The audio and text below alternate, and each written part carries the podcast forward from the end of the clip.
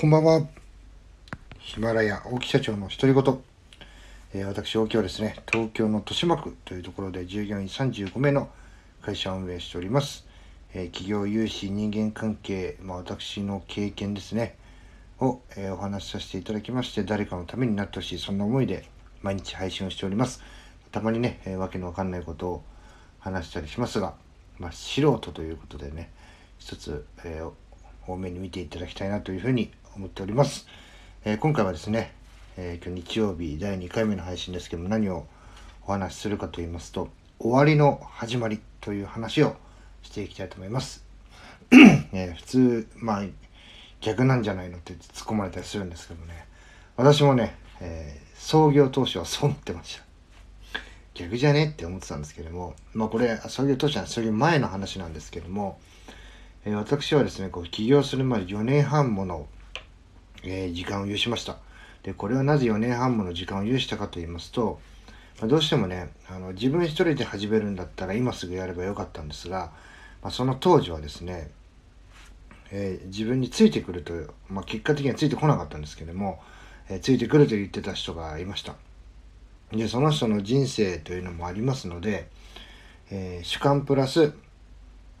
客観的な意見、え自分がね、この人によしやってみようというふうに言われたら納得ができると、えー、そういう人が一人ね自分の恩師的な存在の人がいましたので、まあ、その人にゴーサインまあこれだったら大きいいけるだろうというふうに言われたら始めようと。まあそう思って、えー、言われて始まったのが4年半後だった、まあ、29歳の時だったということなんですけれども、まあ、今私37歳なんでねもうだいぶ前の話になってしまいますが、えー、まずですね会社を作る時にえー、もちろんねこう自分の恩師も相談に乗ってくれるわけですが、えー、自分はねやっぱしねこう未来予想図をねたくさん語りました。こういうことやりたいああいうことやりたいこういうふうにやって収益を得ていきたい。もうまたね今うちの会社のこう理念になっているものを、まあ、こういうような考え方でやっていきたいというような話をしていたんですが、ね、恩師の方からですねちょっと待てと。えー、そんな 先に進むような話をする前に すいません、えー、終わりを決めようよと。え？いきなり終わりですかと。そうだよ。こういう風になったらもう終わるんだと。もう自分は辞めるんだと。会社を畳むんだと。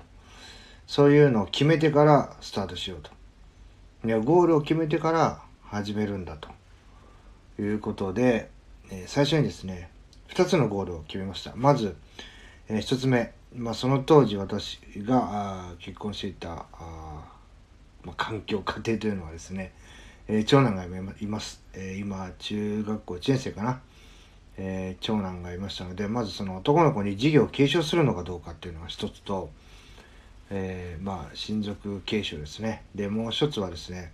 まあどういうふうになったら倒産するのかっていう具体的な事例ですね。でこれ私が決めたのは、え従業員の給料が、え1回でも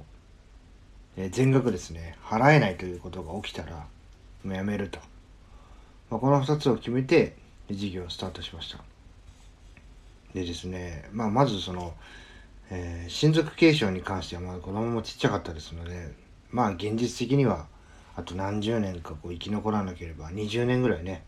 20年以上生き残らなければ意味のない話でしたので、まあそこはね、置いといたとしても、えー、お金の話、これはですね、実際何度も危機を迎えました。まあ、バイトしてたからね、あの、助かってるっていうのもありましたし、まあ、あとはですね、未入金ですね。やっぱりあの、まあ、皆さんこう、サラリーマン、まあ、求人広告とか、そういうのだと、まあ、未入金がないっていうのは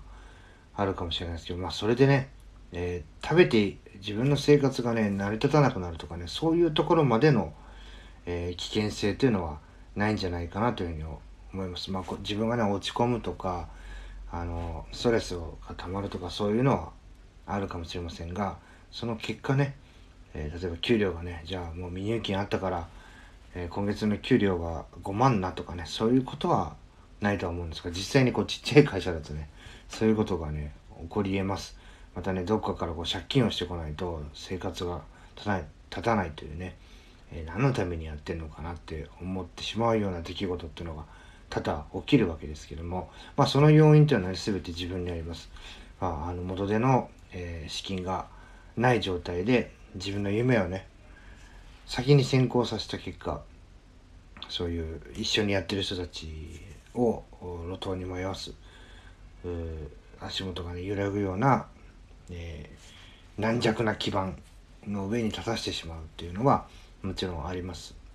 でその中でですねまあ一番やっぱお金ですよね。で今のところ今のところ結果的にはですね、えー、そういうのがこう何もない、えー、なく今に至ってきてますんでまずあの継続してるわけですけども最初にね、えー、終わることを決めてからスタートするっていうのがあ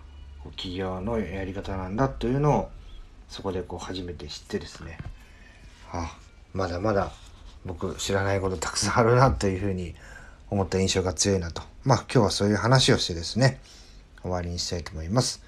えー、終わりの始まりという話をさせていただきました。また次回の配信でお会いしましょう。さよなら。